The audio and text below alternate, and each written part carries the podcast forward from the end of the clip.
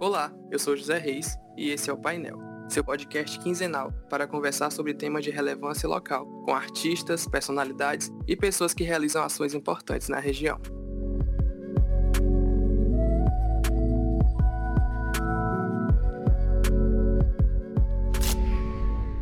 Ela é graduada em comunicação social pela UESC, poeta, rapper e produtora cultural. Foi escolhida em 2019 como uma das cinco mulheres que transformam a realidade da periferia. Conhecida como Má Reputação, ela assina músicas, textos e vídeos e idealizou o projeto Abre Caminho e Slam Pandemia Poética. Em suas produções, Karen ressalta as vivências de uma mulher negra em uma sociedade machista e racista. As poesias de Karen buscam fortalecer a necessidade do amor próprio como forma de libertação.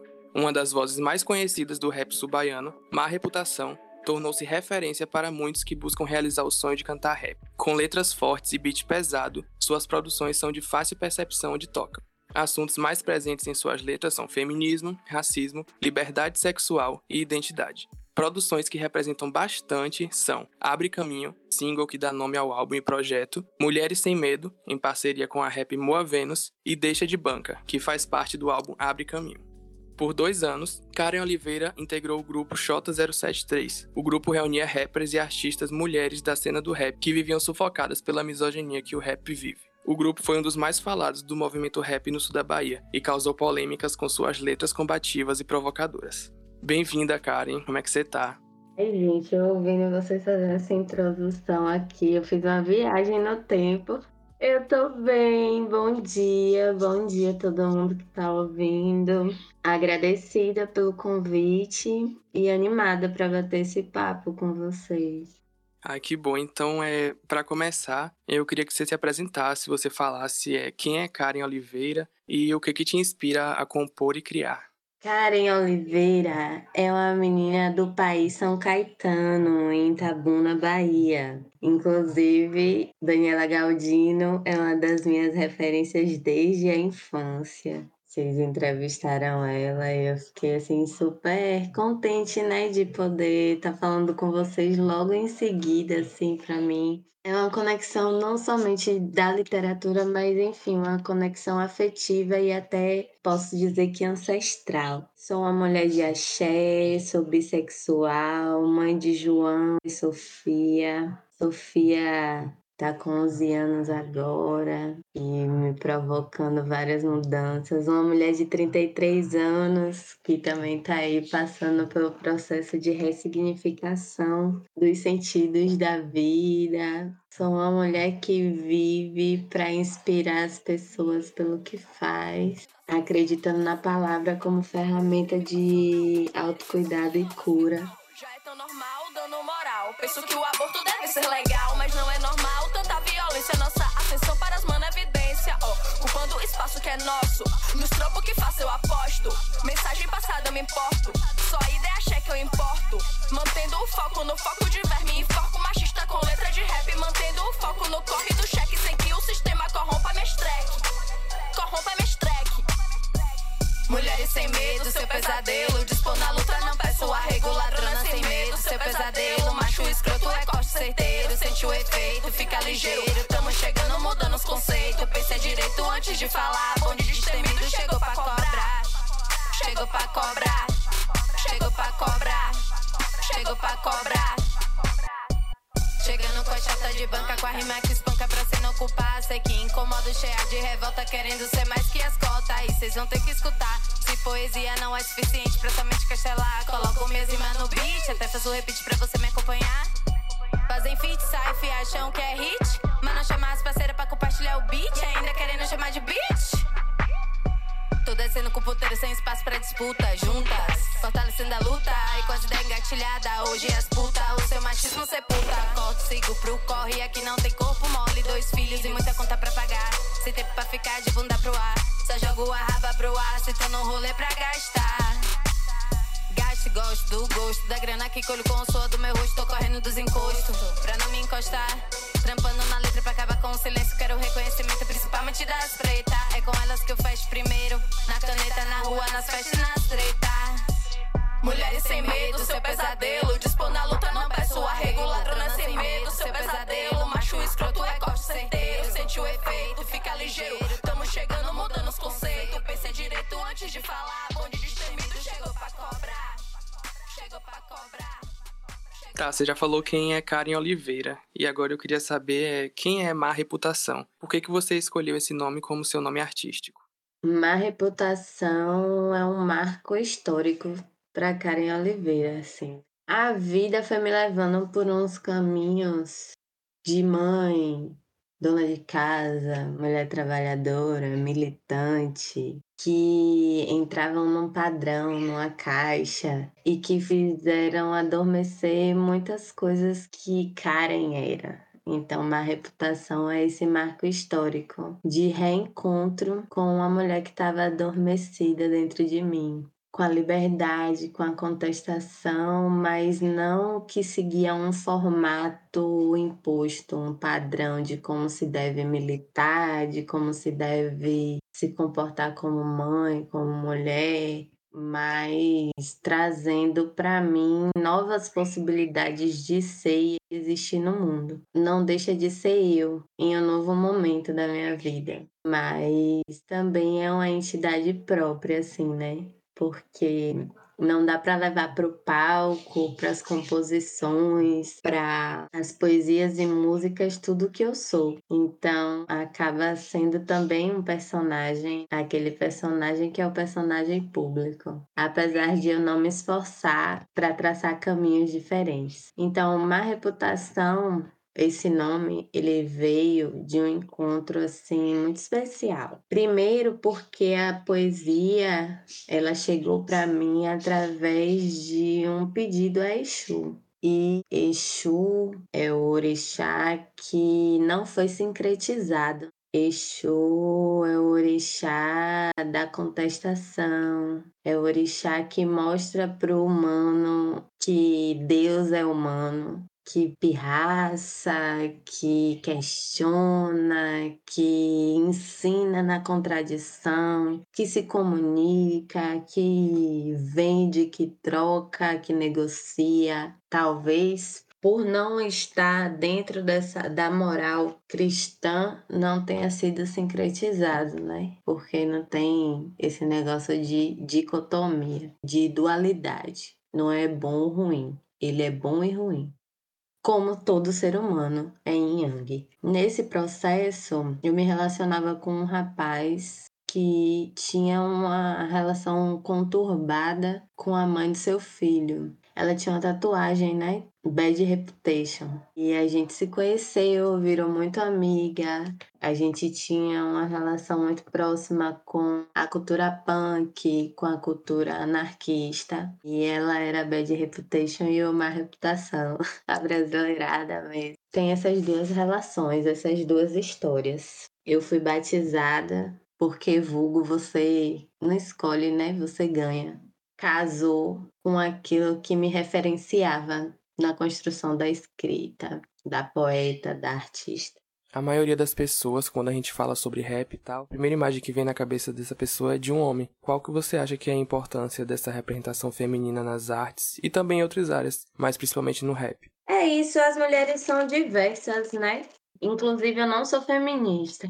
Falo sobre gênero nas minhas composições, falo sobre mulheridade e sobre a minha mulheridade. Porque eu sou uma mulher preta de 33 anos, da cidade, sou bissexual, sou mãe, sou formada em comunicação social, então a minha trajetória, ela vai passar por contradições de gênero, que a história de uma mulher camponesa não passa, que a história de uma mulher não acadêmica não passa, que a história de uma mulher que não é mãe não passa, que é a história de uma mulher hétero não passa. Então, assim, acredito, e aí, assim, o fato de hoje, né, eu ter 33 anos, eu consigo ver com muito mais tranquilidade essa questão da diversidade e da representação. Se por um lado importa que as mulheres ocupem os espaços e falem a partir da sua perspectiva de, de visão de mundo. Por outro lado, é saudável que elas não concordem em tudo, porque diversidade é sobre isso. E aí, assim, a classe social vai determinar muita coisa também. As orientações políticas e tudo mais. Então, mesmo entre as mulheres que defendem as questões de gênero, há divergências, né? Então, assim, eu já ocupei muitos espaços em que eu chegava e o vulgo não era bem aceito, mas aí quando eu abria a boca as pessoas entendiam do que é que eu estava falando. Tanto que Abre Caminho é uma poesia que me apresenta, né? E foi a primeira poesia que eu botei no mundo, assim, que eu falei, sou poeta, tome aqui. A existência das chotas, por exemplo, foi um marco, assim, né? Para que outras mulheres se sentissem representadas. Inclusive, o próprio coletivo surgiu por uma demanda dessa representação. Mas a gente enfrentou várias contradições também. Acho que, principalmente quando as mulheres começam a debater gênero, começam a compreender que a dor que elas sentiam até esse momento e não sabiam nomear partem de uma relação desigual na sociedade demarcada pelo gênero, elas começam a exigir dos homens uma transformação radical que nem elas mesmas estão prontas para fazer na sua relação com os homens. E aí, às vezes, rola um choque, né? Porque quem tá apanhando grita. Não tem paciência para dizer assim, não, por favor, não, não quero negociar. E aí, até você entender, assim, que o, o bagulho é mais profundo, leva um tempo. E às vezes nem acontece. Aí, às vezes, a mulher que tá mais tranquila com relação a isso, ou é chamada de passadora de pão, contraditória, mas faz parte do processo. A sociedade é isso às vezes o conceito de representatividade pode ficar meio confuso na cabeça da gente em alguns momentos. Você é uma representante, mas você, além de ser uma representante de pessoas, de um grupo, você é uma representante própria. Então não é porque você tem uma ideia que um grupo que você faz parte, ou os grupos que você faz parte, necessariamente tenham que ter a mesma ideia, não é?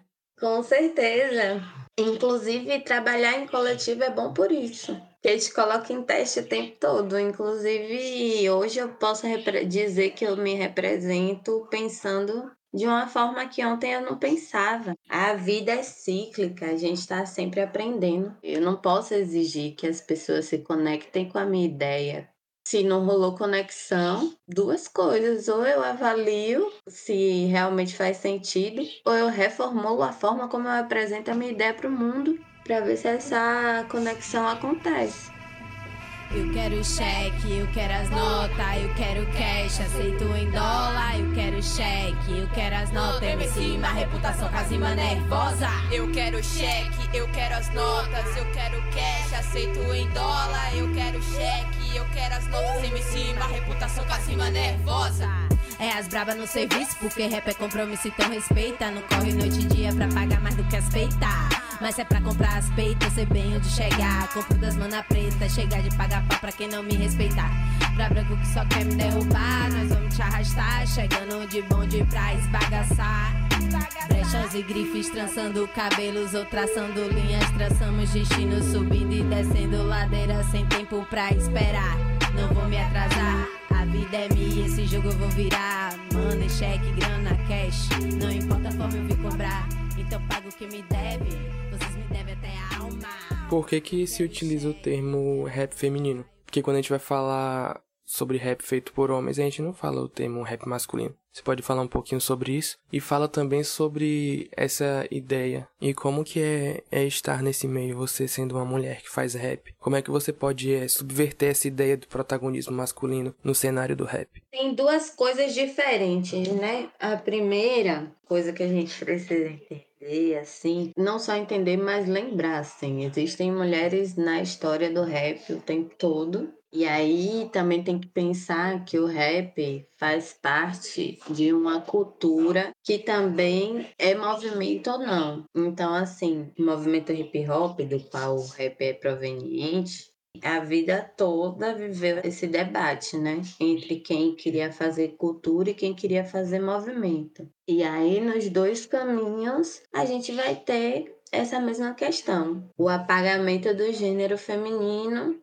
Porque é isso, né? A gente precisa conhecer de fato a história. E conhecer a história é estudar, é pesquisar, é conversar com quem viveu a experiência antes da gente. Então, às vezes a gente parte de uma visão. Porra, outro dia, KLJ botou um comentário num post lá, a menina tava perguntando quem era KLJ pra tá falando aquilo. Tipo, querida, vai sentar e estudar para saber quem é KLJ. Mas enfim, de fato, assim, as mulheres muito tempo não estiveram presentes como protagonistas dos espaços. E aí a gente tem que entender também que como a cultura negra, como a cultura do povo preto, assim, a gente tem uma formação de gênero que a mulher se entende nesse lugar de quem cuida, de quem tá no bastidor. Então, muitas vezes não, ah, não eram as mulheres cantando, mas eram as mulheres produzindo, organizando o um evento. É, a primeira festa de hip hop, né, que marca a história, foi produzida por Cindy Campbell, mas as pessoas não lembram dela. As pessoas lembram do DJ Kuhurk, que é o irmão dela e que, enfim, era quem tocava. Mas quem deu a ideia, quem organizou o evento, quem estava por trás ali de tudo, foi a Cindy. Então hoje a gente já conhece essa história. E aí tá tudo bem também. Porque assim, é importante a gente olhar para o processo de uma forma completa a música, o mercado da música, ele não é feito só de quem canta. Tem quem faz a batida, os músicos, tem quem faz a assessoria, tem quem faz a produção, e tudo isso é importante para que haja sucesso. Tanto é que vai ter gente aí que é um merda, mas que tem uma equipe foda e consegue fazer um sucesso gigantesco. Mas com o tempo a gente foi ocupando esse espaço e foi sentindo também. Eu acho que à medida que o debate de gênero vai ganhando visibilidade, ele vai cutucando feridas que não eram feridas, assim, né?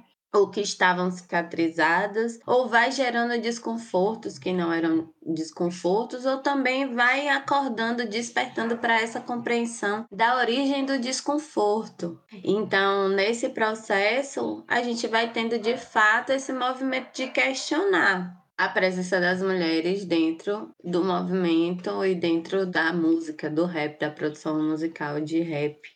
Vamos lembrar que quem di dirige o mercado como um todo, a nossa sociedade, ela é uma sociedade hegemonicamente controlada por homens brancos. E aí a gente tem algumas áreas em que outros setores vão ganhando destaque. Aí a gente vai ter algumas áreas que são dirigidas por mulheres brancas, vai ter outras áreas que são dirigidas por homens pretos, e aí lá no fim das contas essa relação na pirâmide entre homem preto e mulher branca tem mudado à medida em que as mulheres estão acessando a conhecimentos, né, ingressando na academia e conseguindo acessar também cargos de liderança, mas em geral ainda os homens pretos estão à frente das mulheres por uma questão mesmo de como a sociedade é dividida também, não só profissionalmente, mas pela territorialização, né, pelo direito de ocupar determinados espaços ます。Como quem produz é homem, homem vai,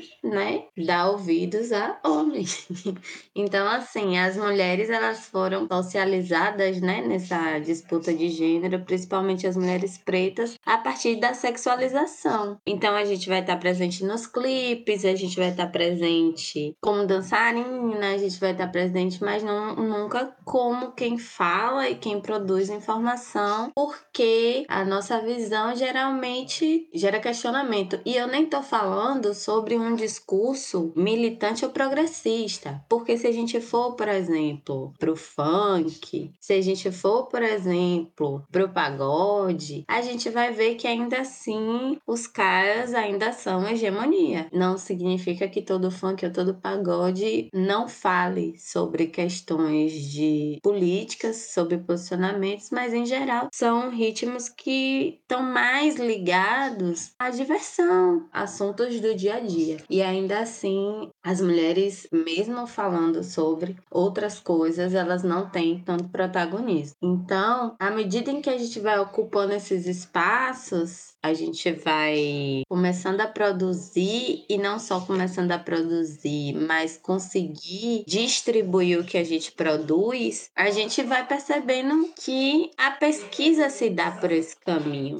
Então, eu não acho que necessariamente essa categorização seja uma categorização do mercado em si, mas seja uma categorização muito mais do público na busca e uma categorização resultante dessa divisão de gênero que está posta na sociedade como um todo. E aí é importante a gente pensar também que uma coisa que é é foda assim é que, por exemplo, como uma coisa básica influencia na nossa constância e o nosso processo assim de, de conseguir avançar. Por exemplo, uma casa bagunçada. Eu não sou uma mulher que é apegada às tarefas domésticas. Não sou, não sou. E pode colocar isso mesmo para todo mundo ouvir. Mas eu não sou uma mulher das tarefas domésticas, assim. Eu tenho dificuldade em fazer. Porém, ainda que eu não seja essa mulher que gosta de arrumar casa, não, não, eu me incomodo muito mais do que meu companheiro com a casa bagunçada. Apesar de ele fazer as coisas melhor que eu, inclusive. Mas assim, tipo, visualmente incomoda. Saber que está bagunçado incomoda. Então, só isso que é parte da educação a partir do gênero ocupa o nosso tempo e nos faz desviar de produzir o nosso trabalho, né? De estar tá concentrada no, no, nosso trabalho, no nosso fazer profissional, de, de se desenvolver profissionalmente. Então, assim, isso impacta em como a gente chega no mercado. Porque é verdade mesmo que tem mais homens produzindo. Eu tô falando isso para explicar isso, assim. É verdade. Mas é porque pro homem estar fora de casa é parte do lugar dele. E fora de casa não é fisicamente, é mentalmente mesmo. Que consequentemente é fisicamente. Ai, K47, uma reputação.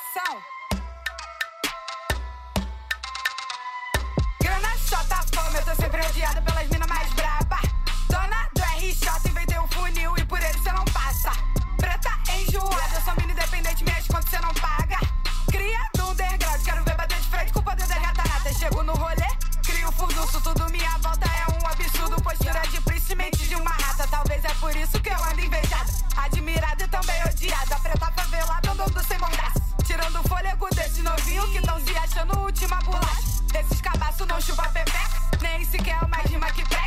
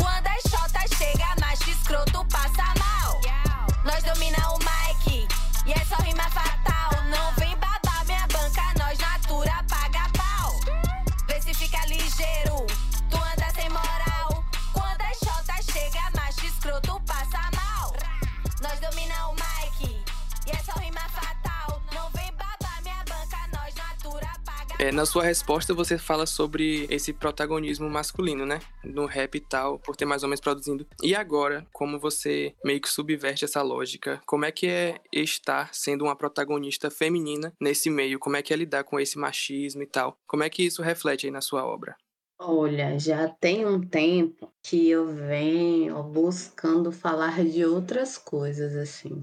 Óbvio que não deixa de fazer parte, né, da minha vivência e dos meus processos, essa relação, mas assim, à medida em que você vai conhecendo o mercado, você vai entendendo que a disputa ela é mais embaixo. Então eu acho que a discussão nem precisa mais passar por aí, sabe? Eu não me importo assim, de fato assim, não é o meu foco, o que é que os caras estão fazendo ou falando. Não significa que não me afeta se não tiver um comportamento que seja misógino e às vezes até racista também, o que reproduza o racismo, como o fato de os homens muitas vezes quando alcançam uma, os homens pretos, né, alcançam uma situação de estabilidade, de visibilidade, acabarem assumindo relacionamentos com mulheres brancas com padrão europeu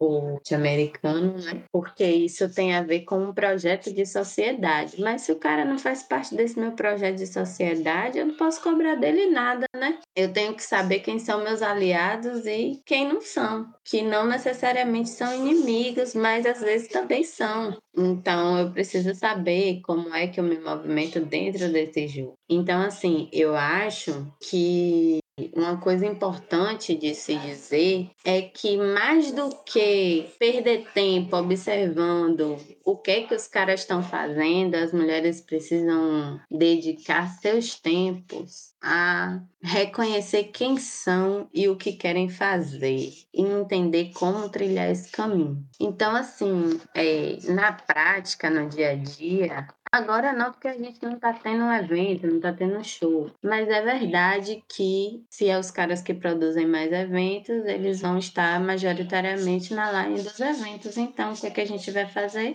Vamos começar a produzir eventos de mulheres. É para excluir os caras? Não. Se eles quiserem colar, eles vão colar. E a gente tem aliados. Mas a gente constrói o nosso espaço e tá tudo bem sabe? Não é pagando com a mesma moeda. É construindo o nosso espaço, pô. Se a gente não tem espaço para tocar, eu vou ficar pedindo para eles me chamarem? Não, eu vou fazer o meu. Tá entendendo? Se eu tenho dificuldade de lidar com beatmaker, homem, Vou procurar uma beatmaker mulher. Eu tenho dificuldade de lidar com um produtor, um manager que é homem, vou procurar uma mulher. Não significa que isso sempre vai acontecer, mas eu acho que a gente tem que sair desse lugar de que fica o tempo todo nessa disputa de homem e mulher, sabe? Porque o mercado ele é mais perverso do que isso. Então, se você está fazendo rap só para fazer o movimento, e aí sim, muitas vezes vai precisar realmente bater na tecla da questão do gênero. Mas, por exemplo, eu fiz uma música com Emer, do Cabeça Ativa MCs. Deixa eu ver, 2018. Chama As Bravas. A gente fez a música falando sobre a gente quer o nosso dinheiro, branco pague meu cachê. Os caras não entram na letra. Isso foi 2018. Quando eu fiz Ratanata com a Aika, eu até falo, né? Dou uma indireta, né? Falo, né? Uma indireta e uma direta, né? Eu falo, nos racistas nós taca fogo e nos machistas. Mas a letra fala sobre black money, fala sobre consumir de pessoas pretas. Minha música com Issa, chama-se Impostor, tá disponível no Spotify também. Eu falo sobre como a gente tem reconstruído a autoestima como povo preto e como a gente tem se preparado para fazer esse enfrentamento de não deixar mais que haja apropriação cultural. Em Sabas, Olhas Sagradas, a gente lançou um clipe, né, com cinco MCs e a mensagem é sobre autocuidado, autoconhecimento, relação com as folhas, com a ancestralidade, Agora é verdade que as meninas começam a fazer rap e vão falar sobre gênero, porque é o primeiro embate. Mas aí você precisa saber onde você quer chegar. O que, que você quer? Você quer ser um artista? Você quer ter sua música no mundo? Ou você quer protestar através do rap? E aí tem uma questão que é muito complexa, né? Porque, assim, o rap é um movimento de protesto, mas é um movimento de vivência. Tipo, é uma música que fala sobre vivência, que vem de uma vivência da rua, que vem de um. fala de uma cultura, de um tipo de comportamento, do lifestyle mesmo. E aí muita gente começa a fazer rap porque de alguma forma metrificar no beat, fazer a poesia virar melodia e fazer rap, você não precisa ser um cantor. Não tô dizendo que quem faz rap, que os rappers não são cantores, mas que você não precisa ser uma pessoa que tem uma voz melódica, então parece ser um caminho mais fácil para fazer música e virar artista. Mas não tem a vivência da cultura. E aí acha que é isso, vou ali protestar e colocar a letra nananã qualquer. Só que, porra, a gente é povo preto, velho. É uma cultura do povo preto. Quem não é preto e entra nessa, pode fazer qualquer merda mesmo e tudo bem. E tem os pretos merdeiros também. Mas como povo preto, acho que passou do tempo de alimentar essa questão do gênero como centralidade na nossa disputa, porque a nossa disputa é estrutural e social. Então a gente tem que falar de gênero entendendo também como é esse processo numa sociedade racializada. Se não, fica querendo fazer escracho, fica querendo deixar o irmão desempregado, fudido. E aí também tem outra coisa. Fica ali perdendo tempo com um movimento de massacrar uma pessoa, sendo que o machismo é uma estrutura. E aí nesse movimento você também se machuca como militante, quando eu era feminista fazia parte do movimento feminista, eu cansei de viver experiências assim de ficar ali, ah, porque não sei quem fez isso, então vamos lá porque a gente precisa educar aquele homem. E aí, nananã, não falo mais com ele porque ele é um escroto. Sendo que a sociedade. Imagine aí, velho. A gente viveu mais de 300 anos de experiência racista no Brasil. De experiência racista não, de escravização, que o racismo ainda existe. Como é que a gente vai querer, em menos de 200 anos, reverter essa situação? Aí você pega as questões de gênero, que nascem independente da questão racial, mas que se aperfeiçoa nessa intersecção entre gênero e raça. Aí você quer mudar o cara de um dia para o outro, sendo que tem toda uma estrutura que ensinou a ele como ser o macho, não é de um dia para o outro. E não é minha tarefa. Então hoje, a minha perspectiva, minha caminhada é muito mais de fortalecimento das mulheres. Tipo, os homens, se quiser, vem com a gente. Se não quiser, fica aí também. Tá tudo bem. E aí, assim, eu vejo que as mulheres que têm essa visão estão ocupando seus espaços. O machismo ainda é um percalço, ainda é uma pedra no caminho, porque é parte da estrutura. Sobre suas obras, no projeto Abre Caminho, que você inclusive citou mais cedo, é, você fala de temas sobre autoestima, parto e amamentação, o poder da palavra, respeito, diversidade, numa produção de lives, vídeos e músicas, né? Como é que foi esse projeto, elaborar esse projeto, lançar ele no meio da pandemia? Esse projeto é bem pessoal, foi baseado em suas experiências? Conta um pouquinho pra gente sobre ele. Então, eu venho de uma caminhada que eu tenho feito muitas participações. Se você olhar até esse ano, as músicas que eu lancei foram participações. Então eu tinha seis músicas na rua e nenhuma eram só minha. Todas elas eu tinha sido convidada para cantar ou tinha convidado alguém para cantar comigo. Nessa necessidade de produzir um produto meu, eu retomo Abre Caminho, que é a poesia que dá origem ao projeto. Porque é a poesia que apresenta uma reputação, é a, a, poesia que dá sentido ao que eu faço. E se você observar, mesmo quando fala de gênero, você vai ver essa reflexão que eu trouxe anteriormente, né? Porque é visto que é meu e conforta o corpo e a alma. Pernas abertas para pernas abertas para Paris, peito nas ruas para amamentar, para amamentar com eles, sem eles, sem com eles. aldeia eu grito, com aldeia meu horizonte é infinito. Se eu falo, se eu falo, não eu falo, não temo.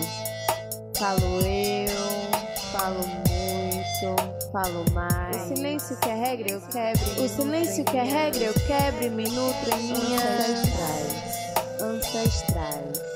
Bruxaria ousadia, meu sexo, meu sexo. Rebolar, mexer, chupar, nelas, neles, em mim, negra, negra, que fode, que ama, que ama. Porque amar não tem regra, não tem é regra. consenso, é bom senso, é silêncio, nem castigo, sem silêncio, sou isso mulher. Mulher que é todas que quiser e para todas exige respeito. Se preciso, na amarre no peito. Se preciso, se preciso, na reputação, na amarre no peito. Mulher, mulher.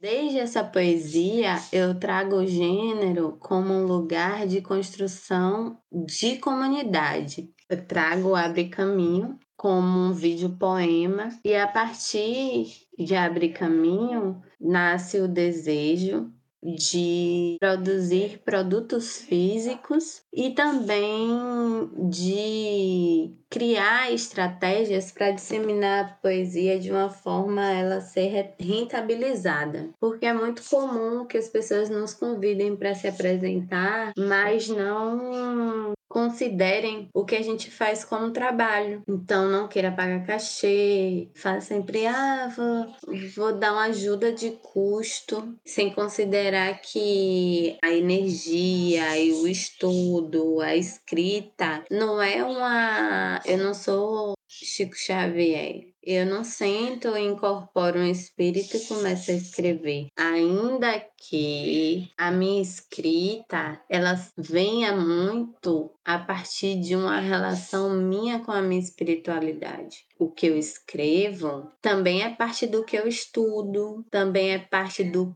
do meu momento de refletir sobre o que eu sinto, também é parte de um momento de burilar o que eu escrevi. E o meu tempo de ensaio, preparação para as lives, por exemplo. Eu tenho que ter um ring light, tenho que ter um celular bom, eu tenho que ter um fone de ouvido, falando de equipamento. Eu tenho que estar tá bem vestida, eu tenho que estar tá com a energia massa, eu tenho que ensaiar. Tudo isso é parte do meu trabalho.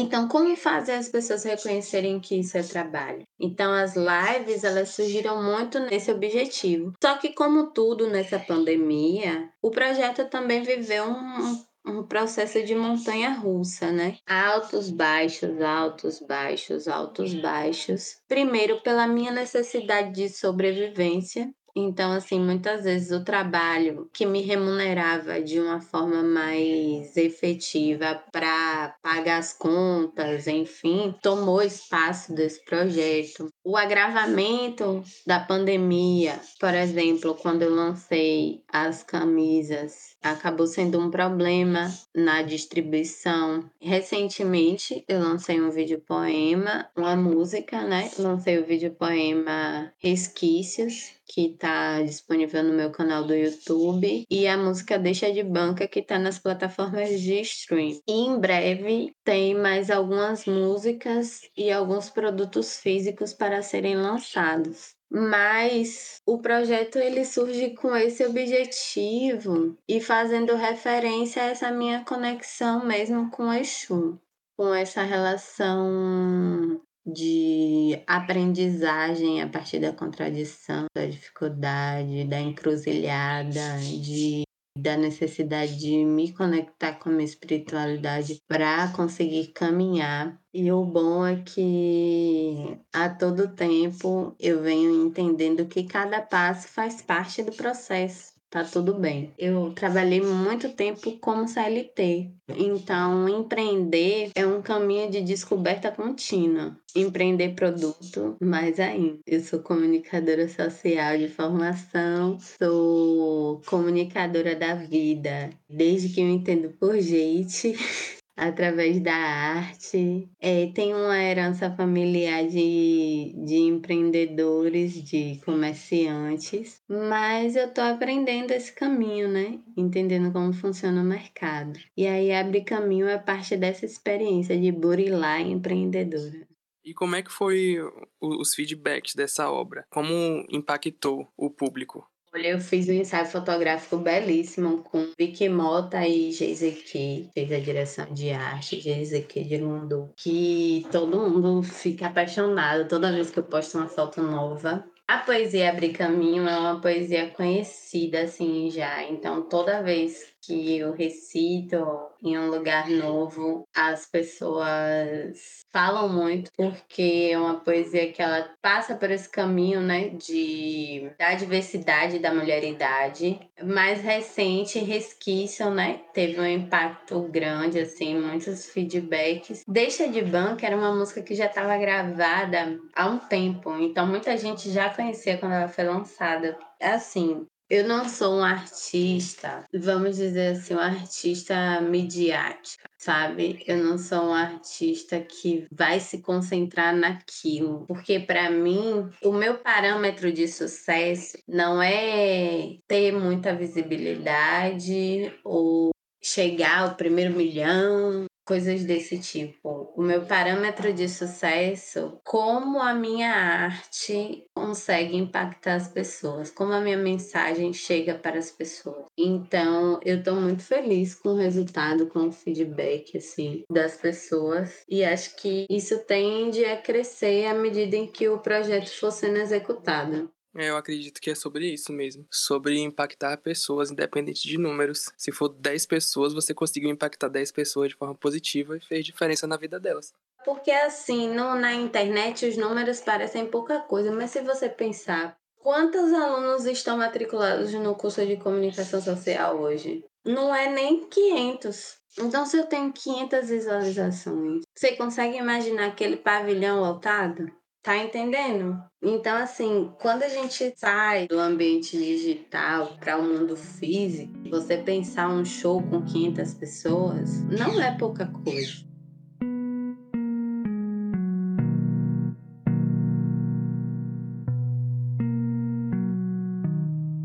O coração em febre avisa. Há algo ainda ali tentando resistir à esperança e o desejo de superar o lugar que, por muitas vezes, foi imposto como seu. Não é loucura. Ela um dia escreveu para se lembrar que deixou de se culpar quando entendeu. A fórmula, não tão mágica assim, é repetida como uma lição que se aprende na escola. É como jogar bola, juntar os amigos no churrasco e fazer piada com o que não é engraçado. Eles seguem repetindo um padrão e eu fico na berlinda entre acreditar no sim ou correr sem culpa pro não. Afinal, já senti no peito e também no ventre. Observe que no útero e no ovário também é latente o medo do abandono construído em segredo. Mas segredo para quem? Intuição, insegurança, dois is que se confundem em cobrança e você na dúvida de seguir ou não a dança. Um celular na mão, um ok sem emoção, um gatilho. Plou! Você não sabe ao certo quem errou, quem duvidou, quem silenciou, quem gritou porque acredita que amor se constrói com verdade. Você descobre que não sabe amar, decide que não vai tentar e, quando tenta mais uma vez, acha que vai se enganar. É uma gangorra. Quem é mais tóxico nessa porra? Eu já não sei, mas a rainha que só queria viver em paz com seu rei parece ameaçada por um cavalo de Troia.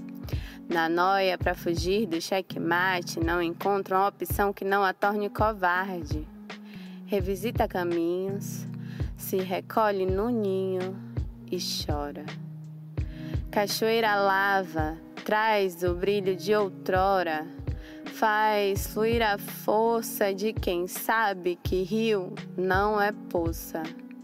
Correnteza força leva para longe o que não cabe no coração da moça e dá impulso para levantar. Que o resquício do que tenta fazer abrigo queime em febre.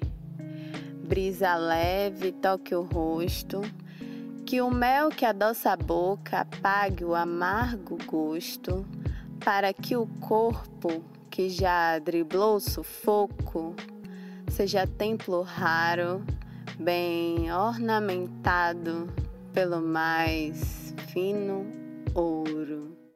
Você falou sobre Resquícios, que é um vídeo performance. Ele fala sobre ancestralidade, identidade, amor. Por que, que você decidiu falar sobre esses temas e, e qual que é a importância de falar deles atualmente? quando eu falo assim, né, minha, minha escrita, ela tem muita relação com a minha ancestralidade, né? Resquícios é uma dessas poesias que nasce assim no meu momento de angústia, de dúvida, verdade. Eu faço terapia, façam terapia. Terapia é uma coisa muito louca porque você descobre que falar é um exercício, porque assim a gente fica com vergonha de conversar sozinho, né? Então você tem alguém ali para você fingir que tá conversando com alguém, mas na verdade você tá falando para você o que você tá sentindo. Escrita para mim também é isso é aquele momento assim, né, que eu vou liberando meus sentimentos para eu poder olhar para ele e dizer assim: isso aqui vem de onde? Qual o caminho para me liberar dessa dor?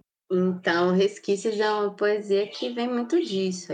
Mas, lógico, que eu só consigo fazer essas reflexões que eu trago nesse poema por conta daquilo que eu leio, por conta daquilo que eu assisto, por conta da minha vivência religiosa. Então, assim, isso faz com que a minha poesia seja só para mim? Não, isso é a minha forma também de mostrar para as pessoas que a dor que elas sentem, ela também percorre um caminho. E aí a gente é uma forma também de popularizar essas reflexões sobre autocuidado, sobre conexão ancestral, sobre amor como ferramenta de cura, sobre auto-amor, mas também acreditar na possibilidade do amor entre, entre as pessoas. É engraçado, assim, né? Que existe esse movimento, né? Esses temas estão se popularizando.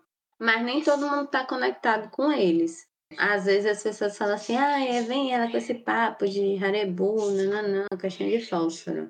E não é isso. É uma necessidade mesmo. À medida em que a gente se encontra com esses caminhos, a gente entende que existe uma necessidade social e principalmente, é, e aí eu falo principalmente como mulher preta, de a gente se curar de nossas dores para construir a prosperidade que está no nosso caminho.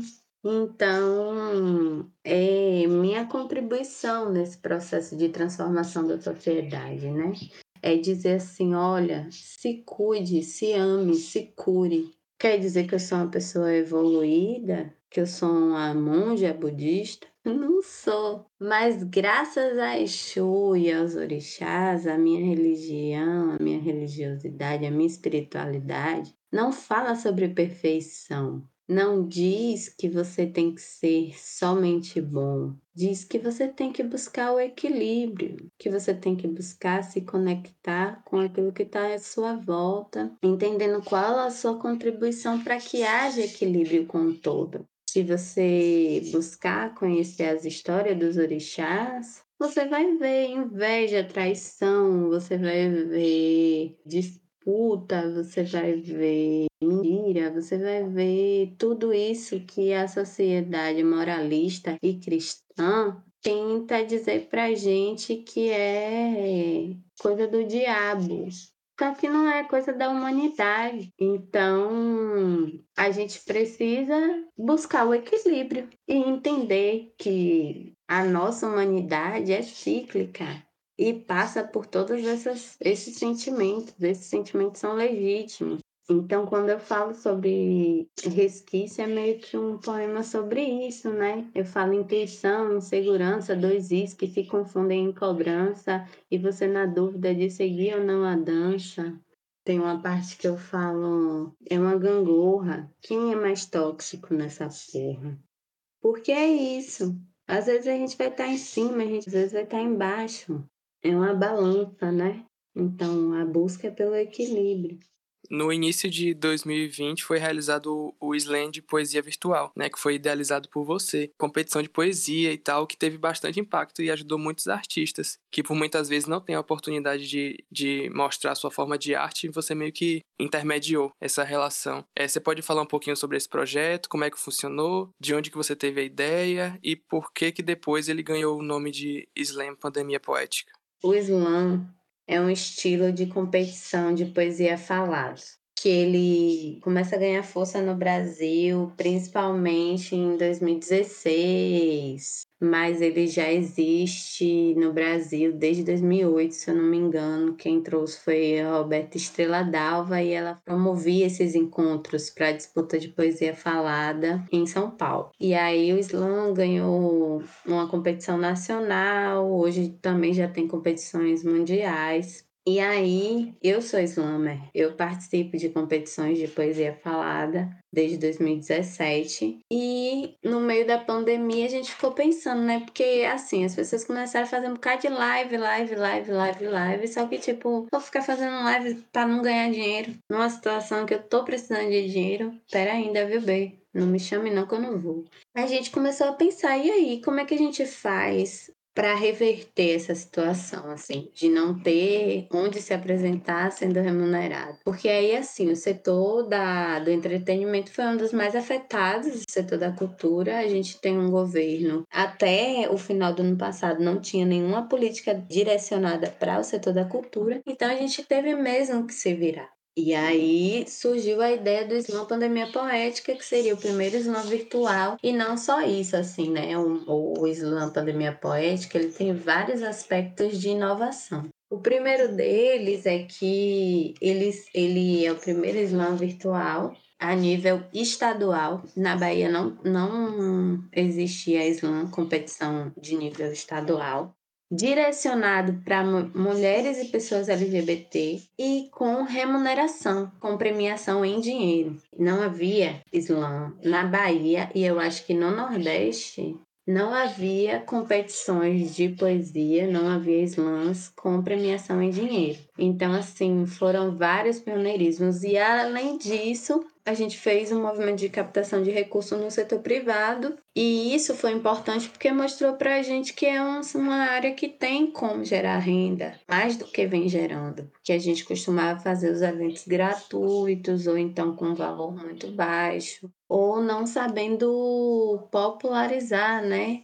Esse espaço, assim, né, para que outras pessoas viessem e financiassem esse movimento. Então, os nomes Slam Pandemia Poética foi no sentido também de mostrar assim, né, que é o mote que a gente usa, a poesia é o nosso antídoto então, a gente é, leva a poesia, a gente tem o objetivo de fazer ela se proliferar mais que o vírus. Então, é nessa perspectiva que surge. E aí, esse ano, a gente realizou a segunda edição já como festival, com recurso da Lei Aldir Blanc. E aí já foi outro rolê, assim, porque na primeira edição a equipe trabalhou por um valor muito simbólico e aí, esse ano a gente remunerou a galera de forma não só justa, mas quem colocou a gente ano passado de forma simbólica também teve um, de alguma forma, um, um ressarcimento, assim, né? Por esse trabalho gratuito.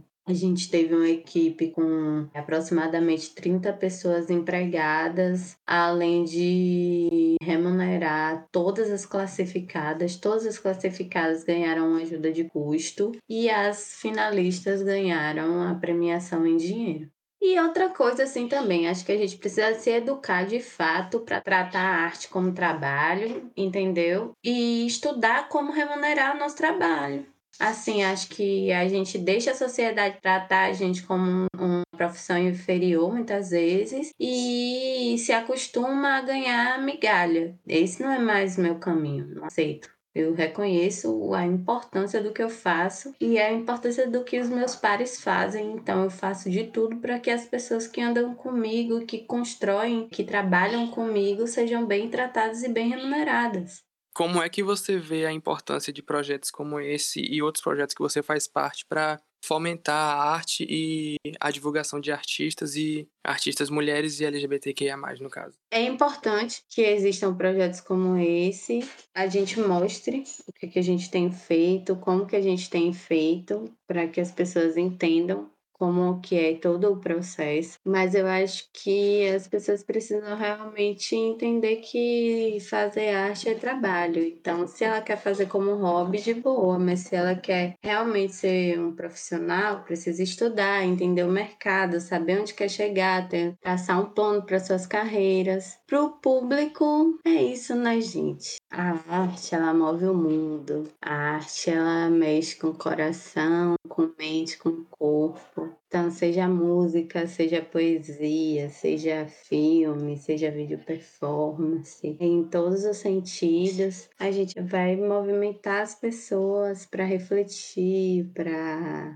agir, gerar transformações. Então é sempre importante, né? Gerar representação. Acho que também é importante a gente fazer o um movimento de reconhecer quem são as pessoas que estão perto da gente, que estão produzindo arte. Que às vezes a gente fica lá querendo acompanhar o artista que está lá longe e valoriza o artista que está lá longe, mas não enxerga o potencial de quem está perto da gente. A arte move o mundo. O mundo ele se movimenta também a partir da diversidade a gente já está encaminhando para o final da entrevista. Eu queria saber que mensagem que você gostaria de deixar para os nossos ouvintes. Você como um artista da, aqui da região sul da Bahia, o que, que você acha que nós daqui precisamos fazer mais pela arte? O que, que a gente pode fazer por artistas como você? Não, eu quero agradecer todo mundo que me acompanha, agradecer a vocês pelo convite, dizer que a gente precisa acreditar e se alimentar de coisas boas de referências positivas. O mundo está tão difícil, tão cansativo com esse presidente miserável. A gente precisa tirar ele do poder, ter consciência nas próximas eleições e, acima de tudo, olhar com amor uns para os outros, né? E também não, não ficar com canguinhagem. Acho que, assim, né? Às vezes a gente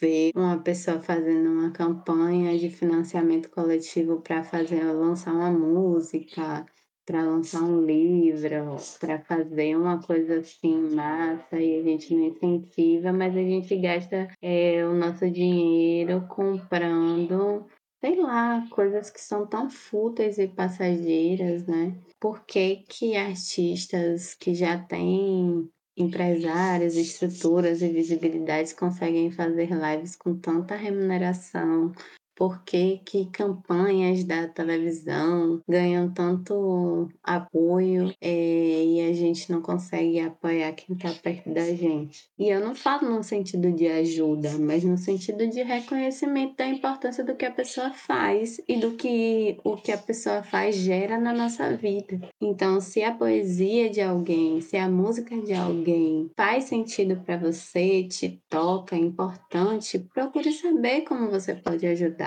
né? Tem as meninas que são minhas referências, assim, são muito importantes para mim. Ela Monteiro, Lais Narques, as meninas lá de Ilhéus que têm feito lives, Easy Duke aí em Tabuna, que tem feito lives, coloca lá o QR Code. Assista as lives dessas pessoas, colabore com essas pessoas, divulgue o trabalho dessas pessoas, porque você fica dizendo assim, ai, ah, não sei quem é tão bom, podia estar tá fazendo mais sucesso, e você está fazendo o quê para essa pessoa ter mais sucesso? Eu sou muito grata, assim, por quem me acompanha, por quem divulga o meu trabalho, por quem escuta de verdade.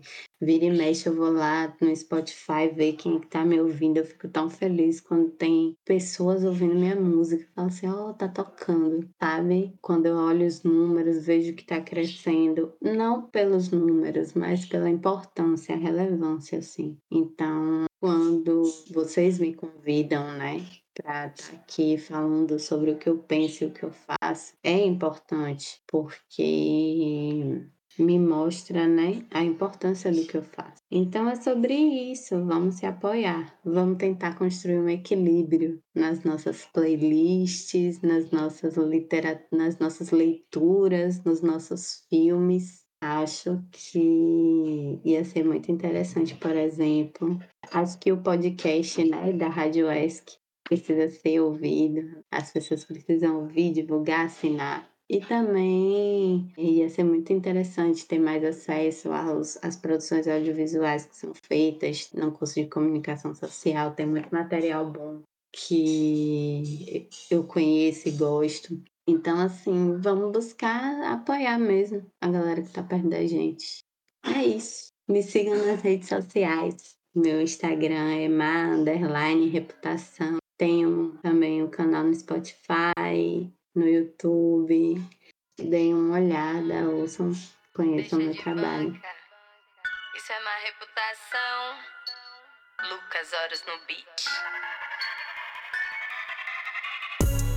Deixar de banca vagabundo. vagabundo. Eu sei que você gama, vem comigo dominar o mundo. Vem. Deixar de banca vagabundo. vagabundo. Eu sei que você. Ah, ah. Deixar de banca vagabundo. vagabundo. Eu sei que você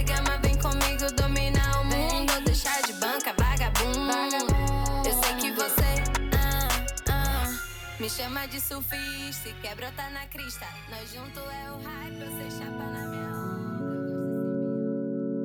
e esse foi o Painel, uma criação da Rádio ESC, com a apresentação de José Reis, produção e direção, Ana Clara Sandes e Fabrício Gomes, edição, Ana Clara Sandes e Fabrício Gomes, coordenação, Karen Ramos e Priscila Schecker.